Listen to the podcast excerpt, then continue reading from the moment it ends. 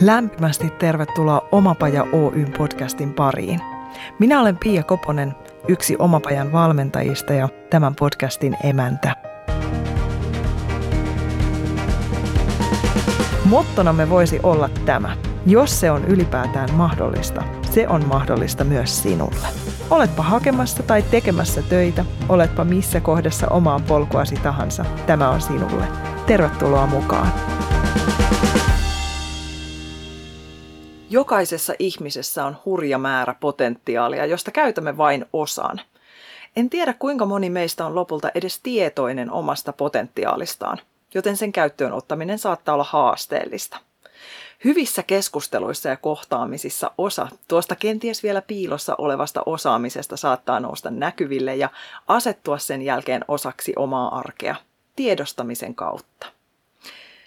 Ollaan puhuttu tässä podcast-sarjassa aikaisemminkin tulevaisuuden työelämätaidoista ja tänään asetutaan jälleen niiden äärelle. Puhutaan älykkyydestä ja sen monista muodoista. Kun viuhkan avaa koko komeuteensa, voi todeta, että jokainen meistä on älykäs. Joku hallitsee kehonsa liikkeet, eli on kinesteettisesti älykäs. Toinen erottaa toisten tunteita ja osaa vastata niihin, kiitos sosiaalisen älykkyyden ja tunneälyn. Ja kolmas, joka on loogisella tasolla älykäs, hallitsee loogiset ja numeeriset mallit. Listaan kirjattakoon myös visuaalinen, kielellinen ja musikaalinen älykkyys, joihin moni on saattanut törmätä jo aiemmin.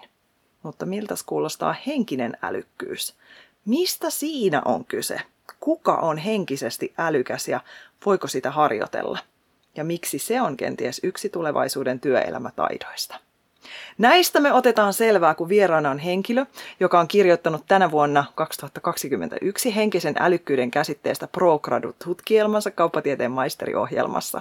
Hän on kävelijä, kirjailija, runoilija ja yrittäjä, henkisen älykkyyden asiantuntija, ihana ja huikea Mirja Kärnä. Tervetuloa. Kiitos. Hei sun esikoisromaanin yhteydessä susta on kirjoitettu näin. Sonka Järveläinen Mirja Kärnä on kävelijä, luennoitsija ja luova yrittäjä, joka seuraa sydäntään ja tekee sitä, mitä rakastaa. Ja todellakin sä tituleeraat itseäsi kävelijäksi ja oot aloittanut oman luovan liiketoimintasi nimenomaan kävelemällä seitsemän kuukautta, eli 3650 kilometriä Suomesta Espanjaan Huh. Eli ei ihan perinteinen urapolku. Millaisia vaiheita sun työuralle on mahtunut ja miten sä oot päätynyt nyt tähän kohtaan, jossa sä oot nyt? Joo, no siellä on kaikenlaisia askeleita.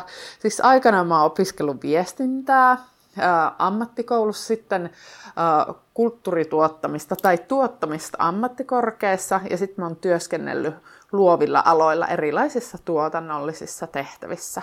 Ja sitten myös tämä taiteellinen työskentely tuli tämän kirjoittamisen kautta sitten. Ja vuonna 2013 mä perustin oman toiminimen ja siis mun, se on niin kuin väylä sille niin kuin omaan sydämen seuraamiselle. Se ei ole välttämättä aina niin kuin ihan taloudellisesti kirkkaan bisnesidea, mutta, tuota, mutta se, se oli kuitenkin niin kuin mulle semmoinen ainoa vaihtoehto, että sitten niin kuin sitä kautta toteuttaa sitä omaa kutsumusta tai paloa tai intohimoa, mikä se sitten onkaan. Ja tuota, sitten myöhemmin mä oon opiskellut kauppatieteiden maisteriksi ja siinä oli laajana sivuaineena psykologia. Ja nyt ollaan tässä kohti, että mä oon ihan vasta valmistunut, eli uunituore ekonomi. Ja tuota, nyt työstän tätä henkisen älykkyyden käsitettä, koska mua itteni kiinnostaa se. Ihana on ollut seurata sun matkaa. Mä en edes muista vuotta, mä koitin sitä kauheasti muistella, että milloin me ollaan ekan kerran tavattu, mutta se on ollut Tampereella improvisaatioteatterin merkeissä. Muistatko sä sitä vuotta? No siis mä veikkaan, että se on ollut 2000-luvun alkupuolella. Sä oot ollut mun impro-opettaja silloin. Joo, silloin sinne, tai itse, joo, tai itse asiassa mä muistan, kun sus puhuttiin, että toi on se, joka kirjoittaa sitä impro-kirjaa. Ihana. Mutta miten, mitä ihmeessä sä lähdit kävelemään tuollaisen matkan? Mikä sut no sinne jo. vei?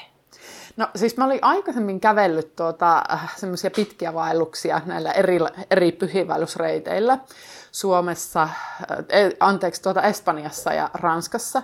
Ja tuota, niiltä oli, ne oli siis kolmesta viikosta kolmeen kuukauteen ne ajat. Ja niiltä oli jäänyt semmoinen, että, että niin kuin mä huomasin, miten se niin kuin, omaa hyvinvointia kasvatti. Mä opin niiden kautta niin kuin luomaan syvempää yhteyttä itseeni, sitten myöhemmin niin kuin näin, että miten se yhteys toisi oli muuttunut, kun se oma yhteys itse oli muuttunut. Ja sitten myös loi semmoista yhteyttä niin kuin elämän semmoiseen henkiseen virtaan, niin kuin, koska jos sä oot kolme kuukautta kävelemässä maassa, jossa sä et kieltä ymmärrä, niin tuota, siinä väkisinkin alkaa niin kuin mieli rauhoittua sitten sitten tuota vastaanottaa jotain semmoista, joka ei ole ehkä jär, järkeilyn kautta vastaanotettavissa. Mutta tuota, niin siis summa summarum, nämä kävelyt teki hyvää ja sitten jäi sitten semmoinen ajatus, että joskus olisi kiva kävellä ihan Suomesta asti, asti sinne Espanjaan. Siis siellä on, Espanjassa on tuota, pyhiinvaellusreitin semmoinen yksi päätepiste kuin Santiago, niin tuota, halusin sitten tämmöisen pitemmän matkan kävellä ja sitten mä 2013 lähin kävelemään.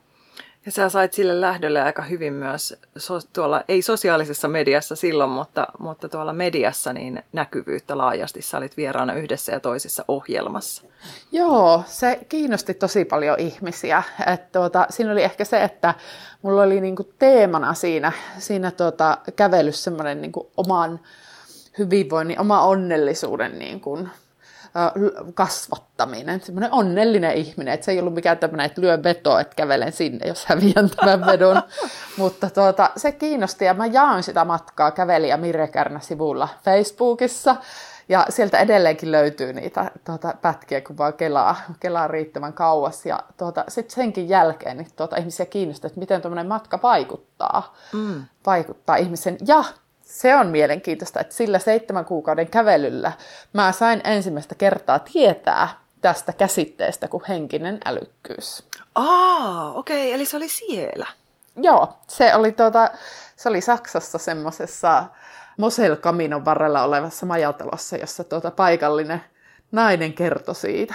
Ja hän, tämä oli yksi nimeltään Petra, ja hän kertoi, että tämän henkisen älykkyyden kautta ihmisellä on mahdollisuus luoda yhteys tämmöiseen universaaliin älykkyyteen, joka tuota, on tämmöisen järkeilevän mielen toisella puolella. Ja myöhemmin itse asiassa nyt ihan viime vuosina, kun mä oon lukenut suomalaisen intuitiotutkija Asta Raamin kirjoja, niin siellä löytyy tämmöinen superintuitio, joka, tuota, jota hän sanottaa niin kuin tuota samalla tavalla, että se löytyy tavallaan semmoinen, niin kuin ihminen voi yhdistyä sen superintuition kautta semmoiseen niin kuin joukkoälyyn, joka on meille kaikille yhteinen älykkyyden kenttä kuulostaa niin hyvältä ja mä haluaisin mennä jo tohon, mutta mä tässä välissä haluan siis äh, vielä palata siihen sun kävelyreissuun ja siihen, mitä se poiki. Eli siis vuonna 2015 julkaistiin sun esikoisromaani, Neljä valkoista koiraa Santiagon tiellä. Eikö sekin liittynyt jollain tavalla tohon kyseiseen kävelyreissuun? No siis sillä tavalla käytännön tasolla, että myös niin kuin sillä, että siinä romaanissahan kävellään, siinä kävellään tuota Etelä-Ranskasta kohti Espanjaa. Eli siinä on niin kuin kävellyn arjesta sekä myös henkisestä kasvusta erilaisista tee- henkisistä teemoista. Siinä romaanissa käsitellään niitä ja siis se liittyy sillä tavalla myös, että sitten mä niin kuin, äh, mä ennen sitä pitkää kävelyä olin jo kirjoittanut sitä, mutta sitten jatkoin sen pitkän kävelyn jälkeen ja tuota, varmasti se julkisuus ja näkyvyys siinä edesauttoi sitten sitä, että se tuota, sitten ö, julkaistiin ja tuota, sitten ihmiset löysi sen luos sitten. Se on ihana kirja, vahva lukusuositus sille. Se on semmoinen, jonka voi lukea monta kertaa. Se on jotenkin ihanasti sä oot kirjoittanut sen, päästät lukijan mukaan siihen reissulle sun kanssa ja sen tarinan siivittämänä toki.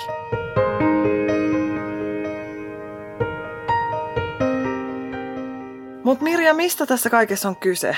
Mitä se henkinen älykkyys lopulta on? Sä vähän viittasit siihen tuossa äsken, että yhteys kollektiiviseen tajuntaan tai johonkin suurempaan viisauteen, mutta mitä, liittyykö se jotenkin hengellisyyteen tai henkisyyteen niin kuin uskonnollisessa mielessä?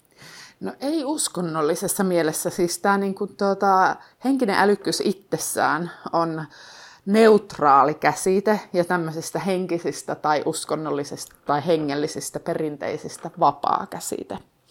Ja tuota, mutta henkistä älykkyyttä voi harjoittaa myös niin kuin jonkun hengellisen suuntauksen tai uskonnon ö, viitekehyksessä, koska niin kuin tämä, on joka, siis tämä hen, henkinen älykkyys on jokaisessa ihmisessä oleva sisäinen syvä potentiaali. Se voi olla uinuva tai aktiivinen ja sitä voi harjoittaa ja sitä voi herätellä ja avata. Ja tuota, se tuota, tämmöisen henkisen älykkyys henkisen älykkyyden yhteysmallin mukaan se virtaa ihmisessä, kun meillä on kolme ydinyhteyttä riittävän vakaalla pohjalla auki, ja nämä on just yhteys itseen, yhteys toisiin elämänmuotoihin ja yhteys elämään, joka on taas sitten se henkinen puoli, niin tuota, nämä niin kuin, tarvitaan niin kuin tasapainoisesti nämä kolme yhteyttä. Ja sitä voitaisiin kuvailla sitä henkistä älykkyyttä, että se on niin kuin kaikkien muiden älykkyyksien taustalla vaikuttava arvopohjainen älykkyys. Ja siihen liittyy niin kuin esimerkiksi merkityksellisyyden kokemus ja arvot ja sisältäpäin ohjautuminen ja tuota, myötätunto sekä itteensä että toisia ja toisia elämänmuotoja kohtaan ja niin kuin tämmöinen, voisi sanoa, että tämmöinen niin kuin kokonaisvaltainen syvä luottamus elämään. Ja se, se on tuota, siihen niin kuin, sisältyy sekä psyykkistä kasvua, psykologista kasvua että henkistä kasvua. Että se on semmoinen, niin kuin, semmoinen niin kuin vakaalla pohjalla oleva ihmisyyden kasvupolku. Ja sitten se vaan alkaa luontaisesti virtaamaan se henkinen älykkyys, kun me vaan niin kuin harjoitetaan meidän tota, yhteyttä itseen, toisiin ja elämään. Sä saat kuulostaa sen kauhean yksinkertaiselta, että nyt no, vaan se sitten on. Tre- Miten sitä voi harjoitella näitä kolmea erilaista yhteyttä? Miten sä oot sitä harjoitellut? No siis hyvin monella eri tavalla, siis, koska me ollaan erilaisia ihmisiä. Meillä on niin kuin, jo, niin kuin meidän mieli on rakentunut eri tavoilla, meillä on erilaisia kokemuksia, me ollaan erilaisissa ympäristöissä ja meillä on erilaisia ihmisiä meidän ympärillä. Niin tuota, ei, ole, ei voi sanoa, että on niin kuin yhtä tämmöistä harjoitetta ja riippuu niin kuin myös siitä, että mikä on se elämäntilanne, että mikä harjoite toimeen. Mutta jos lähdetään purkaan niin kuin näitä tuota, kolmea yhteyttä, niin esimerkiksi niin kuin miten voi luoda yhteyttä itseensä, niin se on niin kuin itsetuntemus. Se voi jossain kohtaa olla terapia, joko keskustelu tai kehoterapia, päiväkirjan kirjoittaminen, jotkut sisäiset, mm, sisäisen turvallisuuden kasvattavia harjoituksia, esimerkiksi joku itsemyötätuntoharjoitteet, ne, niin kuin, ne voi olla hyvin moninaisia. Sitten yhteys toisiin ihmisiin, miten sä voit harjoittaa niin kuin, ja niin kuin luoda syvempää yhteyttä toisiin ihmisiin, niin se voi olla vain, että alkaa käy, niin kuin uskaltautuu toisten ihmisten äärelle ja luo. Ja tuota, se voi olla niin kuin vaikka tutustumista eri tavalla ajattelevien ihmisten kanssa, tai että luet vaikka semmoisia kirjoja, jonka on kirjoittanut semmoinen ihminen, jonka maailmaa sä et ymmärrä.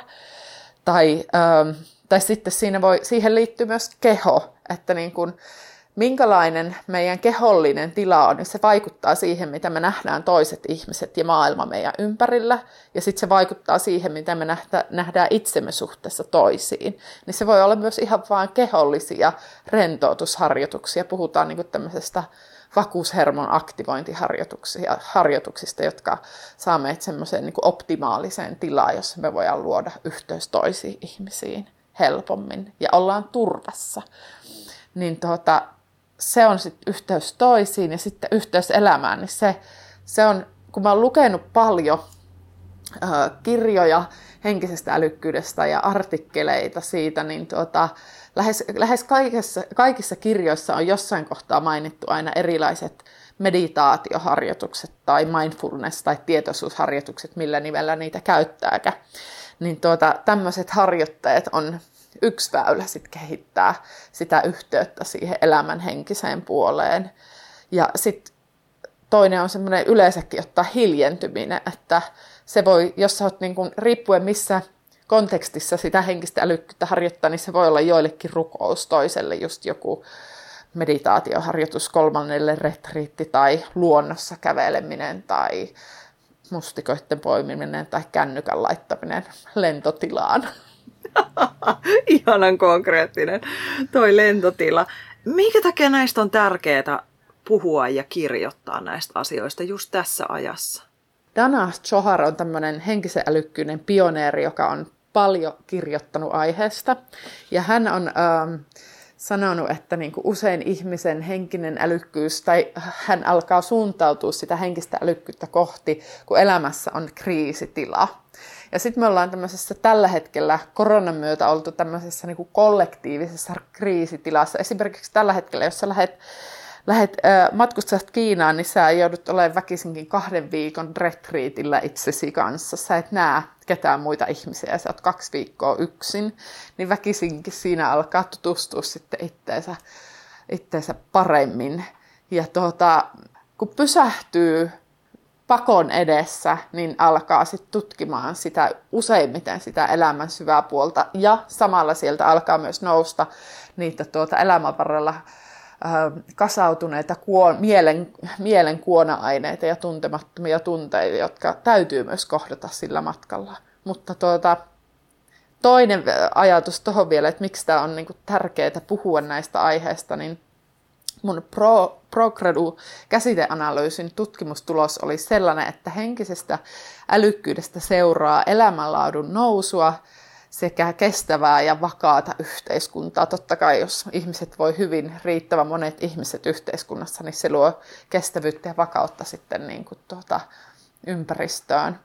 Niin tuota, yleensäkin niin kuin se on väylä niin kuin parantaa meidän henkistä hyvinvointia. Ja totta kai siihen liittyy myös fysiikka, kun ihminen on kokonaisvaltainen olento. Miten se sun elämässä on eniten vaikuttanut, että sä oot tutustunut näihin aiheisiin ja mennyt itse niissä syvemmälle? No, uh, mä, mä oon oikeastaan ennen kuin mä käsitinkään, että tai ennen kuin mulle, niin kuin mä laitoin tähän henkisen älykkyyden viitekehykseen nämä, niin totta kai ihminen ja niin kuin itsekin pyrkii aina niin kuin hyvinvointia kohti. Niin tuota, sitten on niin kuin luontaisesti alkanut niin kuin erilaisten äh, omien henkilökohtaisten kriisien kautta sitten joutunut pysähtyä ja joutunut löytää, niin kuin etsiä semmoisia toimintamallia, malleja ja niin kuin tapoja tehdä, jotka niin kuin edesauttaa semmoista omaa kokonaisvaltaista sekä psyykkistä että fyysistä hyvinvointia. Niin tuota, niiden kautta, että sitten niin kuin, sit on vaan tajunnut sitten, että no tämähän on niin kuin, tämä tähän niin kuin henkisen älykkyyden kokonaisuuteen liittyvä inhimillinen polku. Sä kirjoitat sun omalla nettisivulla, että sun kutsumus on auttaa ihmisiä luomaan arkeensa sellaiset olosuhteet, jossa henkisen älykkyyden luontainen potentiaali pääsee kukoistamaan. Miten tällaisen lupauksen voi lunastaa? No en mä tiedä, voiko sitä lunastaa, mutta se on niinku pyrkimys. niin kuin siihen mä pyrin itse. Se ei ole semmoista niin kuin hampaat irvessä.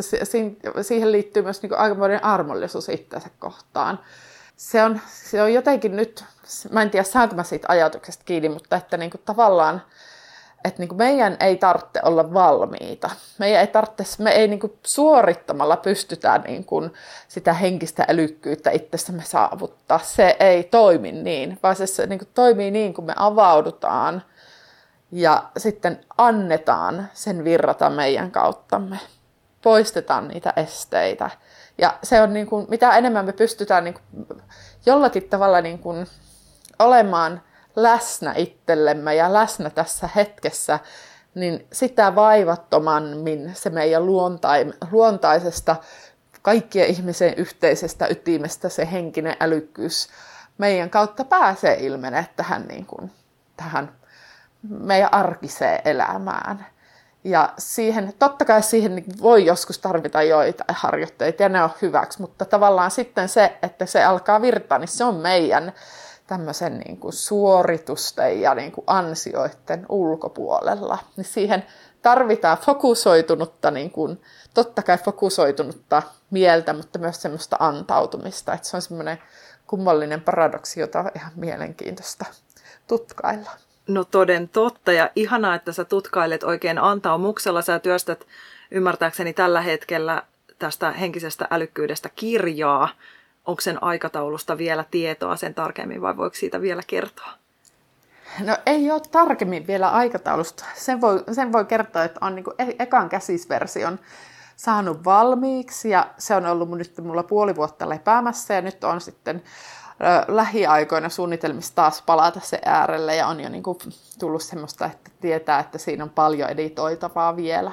Mutta ei ole vielä, että mä oon kontaktoinut kustantamoita, mutta ei ole vielä tuota kustannussopimusta tehty, eli mä en tiedä vielä, että mitä kautta se tulee, mutta sen mä tiedän, että kyllä se jotakin kautta tulee sitten tuota, jo, tuota, ulos, mutta aikataulu on vielä auki ja väylä on myös vielä auki, että sen aika näyttää.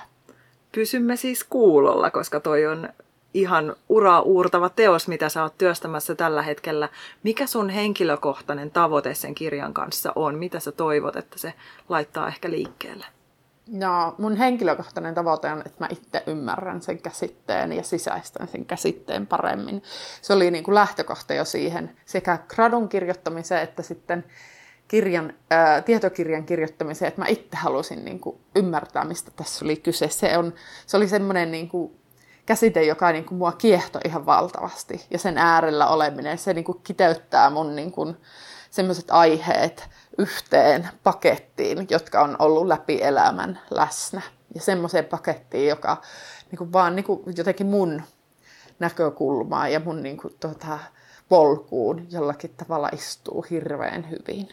Niin sen ymmärtäminen. Ja sitten, sitten toivon totta kai, että se myös toisille tuo toisille ihmisille samankaltaista ymmärrystä ja oivallusta, mutta se on sitten, se menee miten se menee sitten toisten puolesta.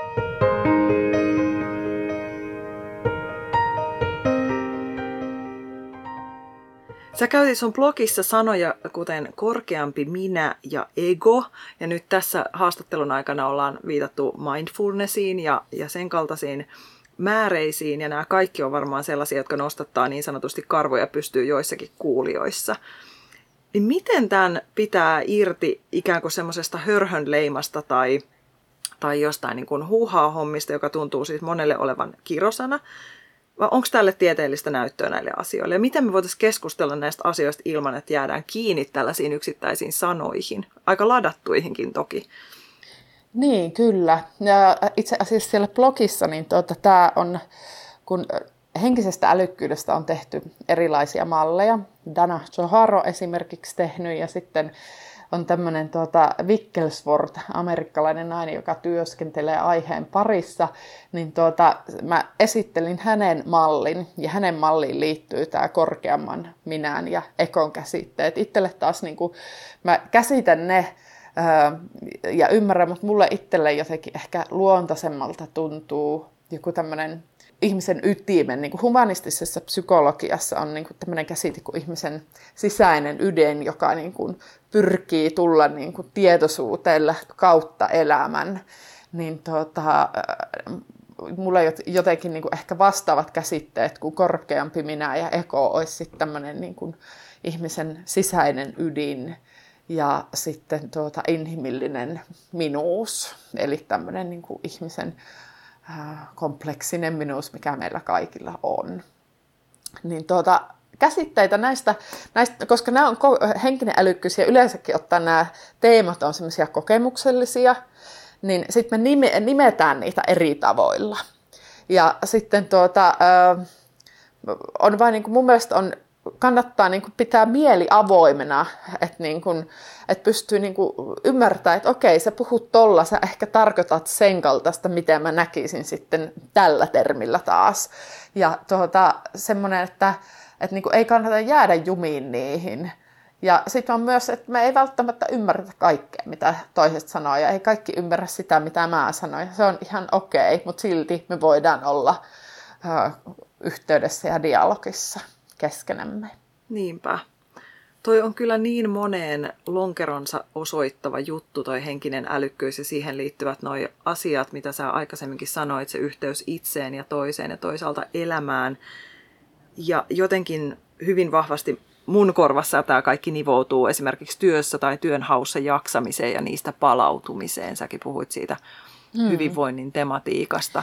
Niin, kyllä. Ja niin kuin, äh, yksi tuota, nyt en muista sitä tutkimusta, enkä hirveän hyvin, niin kuin en pysty sanomaan viitteitä, mutta tuota, kun puhuttiin tämmöisessä niin kuin organisaatiossa ilmenevästä henkisyydestä, siinä, ei, siinä artikkelissa ei puhuttu henkisestä älykkyydestä, mutta siinä oli, niin kuin, että miten niin kuin organisaatiotasolla niin kuin tämmöinen henkinen älykkyys niin kuin on, tai henkisyys jakaantuu kolme eri teemaa, jossa yksi oli niin kuin se semmoinen itsetuntemus, ja sitten toinen oli semmoinen so- sosiaalinen liittyminen toisiin ja yhteisöllisyys. Ja sitten oli tämmöinen merkity- työn merkityksellisyyden kokemus.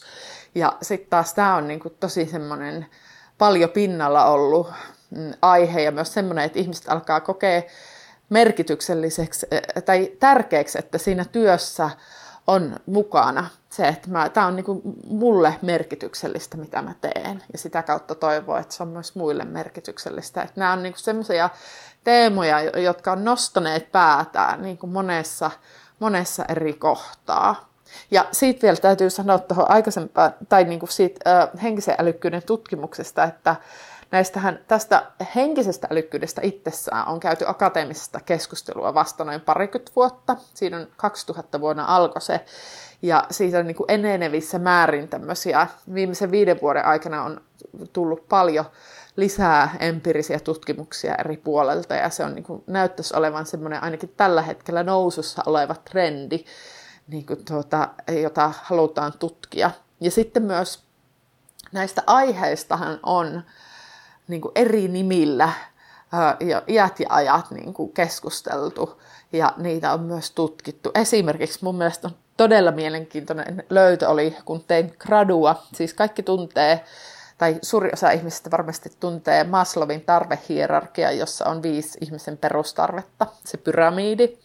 Niin tuota, ja siinä ylin tarve on, se korkein ihmisen tarve on sen teorian mukaan itsensä toteuttaminen. Ja Maslowhan paljon tutki tämmöisiä itseään toteuttavia ihmisiä ja miten heillä on tämmöisiä huippukokemuksia, joita voi myös sanottaa mystisiksi kokemuksiksi.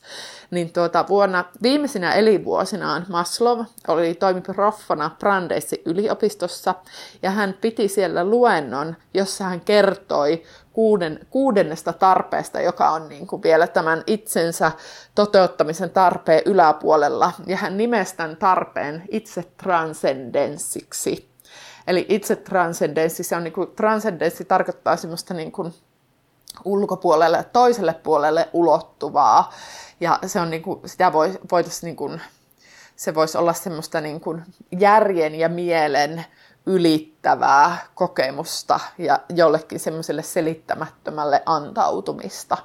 Niin, että niin kuin tästä on kyllä niin kuin puhuttu ja tutkittu, ähm, mutta, mutta henkisen älykkyyden käsitteestä on alettu vasta 20 vuotta sitten keskustelee tiedemaailmassa. Ja vieläkään ei olla sitä, siitä niin kuin yksimielisiä, että onko se älykkyys vai ei. Siinä on niin kuin monenlaista näkökulmaa. Tämä on niin käsittämättömän mielenkiintoista, että niin kuin kysymyksiä sinkoilee mielessä. Jotenkin toi äh, henkinen älykkyys tietyllä tavalla ehkä tulevaisuuden työelämätaitona, mutta sitten sitten tähän liittyy mun mielestä näkyväksi tuleminen myös vahvasti. Mä monen asiakkaan kanssa puhun siitä, että, että minkälaisia haasteita siihen liittyy näkyväksi tulemiseen ö, oman ajatusmaailman ja niiden omien osaamisten kanssa. Ja nyt jos ajatellaan niin puhuminen henkisestä älykkyydestä, joka ei ole vielä varsinaisesti saavuttanut ehkä tämmöisessä yhteiskunnallisessa keskustelussa semmoista vakaata jalansijaa. Ja nyt sä kuitenkin rohkeasti puhut siitä ja oot puhunut siitä jo pidemmän aikaa ja tuot niitä, niitä uusia asioita ja ilmiöitä niin kuin useampien saavutettavaksi. Eikö sua pelota? Mistä sulle löytyy se rohkeus? Ja toisaalta sitten, jos ajattelee jo pelkästään se hurja kävelyreissu siellä Espanjassa, että sä oot ihan, mun silmissä sä oot ihan hurjan rohkea ja todella kuuntelet omaa sydäntäsi ja annat sen viedä. Niin, no mä en ollut ehkä tajunnut edes pelätä tuota ennen kuin sä Voi ei. Että eikö mua pelota. Mutta tuota, en oikein osaa sanoa. No sen voin sanoa, että sehän on ihan luontaista. Pelko on niin kuin hyvin inhimillinen tunne. Ja se liittyy siihen, niin kuin jos mä tuon niin kuin näkyväksi sen, mitä mun sisällä pohjimmiltaan on, niin mitä sitten, hyväksytäänkö muuttua? Ja siis niin kuin tarve olla osa yhteisöä on meidän perustarpeita, me tarvitaan toisia. Se on niin kuin ihan semmoinen, että tavallaan mistä se kumpuaa, niin se kumpuaa meidän niin kuin hyvin syvältä psyykestä, että myös meidän biologiasta, koska ihminen on biologinen olento, joka tarvitsee yhteyttä toisiin selvitäkseen. No, mutta, tuota, mutta mitä enemmän kuuntelee sitä sisäistä ydintää ja mitä enemmän niin kuin antaa sille tilaa siinä niin kuin konkreettisessa elämässä, niin sitä voimakkaammaksi sen ääni tulee hyvällä tavalla. Ja sitä enemmän ohjautuu sisältäpäin ja sitä vähemmän merkkaa se, mitä muut ihmisistä susta ajattelee. Mä en niin kuin ollenkaan ole immuuni sille. Mä kaipaan hyväksyntää ja toi, että toiset ihmiset tykkää musta totta kai mutta että niin kuin tavallaan se sisäinen ääni on jo niin voimakas, että ei ole usein muuta vaihtoehtoa kuin seurata sitä siitä riskeistä huolimatta. Ja mitä ne riskit tänä päivänä sitten on? Ehkä just semmoista äärimmäistä torjutuksi tulemista tai tyrmätyksi tulemista tai, tai suuren porukan silmätikuksi joutumista, jos mä ajattelen, että sosiaalinen media varsinkin niin tänä päivänä riepottelee aikamoisestikin, jos sikseen – mutta että toi on kyllä ihailtavaa ja tavoiteltavaa. Niin. Ja ehkä siinä sitten niin kuin joku se, että on myös hyvä niin kuin löytää ne keinot suojata itteensä. Että voi niin kuin silti tuoda ilmi sitä näkyväksi, mikä niin kuin itselle on merkityksellistä, mutta sitten myös esimerkiksi ei niin kuin rajoittaa vaikka sosiaalista mediaa niin kuin omassa elämässään, että se, ei, se vyöry, mikä voi olla, niin tuota, ei pääse liikaa vaikuttaa. Ja hakeutuu myös semmoisten ihmisten äärelle, jotka niin kuin, on niin kuin, niin kuin, tukee sitä tekemistä, mikä itsellä on. Että semmoisen, niin kuin, jotka jakaa niitä samoja arvoja tai jakaa niitä samoja kiinnostuksen kohteita, niin se antaa totta kai myös sille ja se on niin kuin ihan valtavan mm, ylentävää tai myös semmoista niin kuin miellyttävää sitten niin kuin jakaa niitä asioita samanmielisten kanssa. Joskin myös on ihan hyvä kyetä luomaan yhteyttä toisenmielisiin, mutta me tarvitaan myös samanmielisiä tueksi.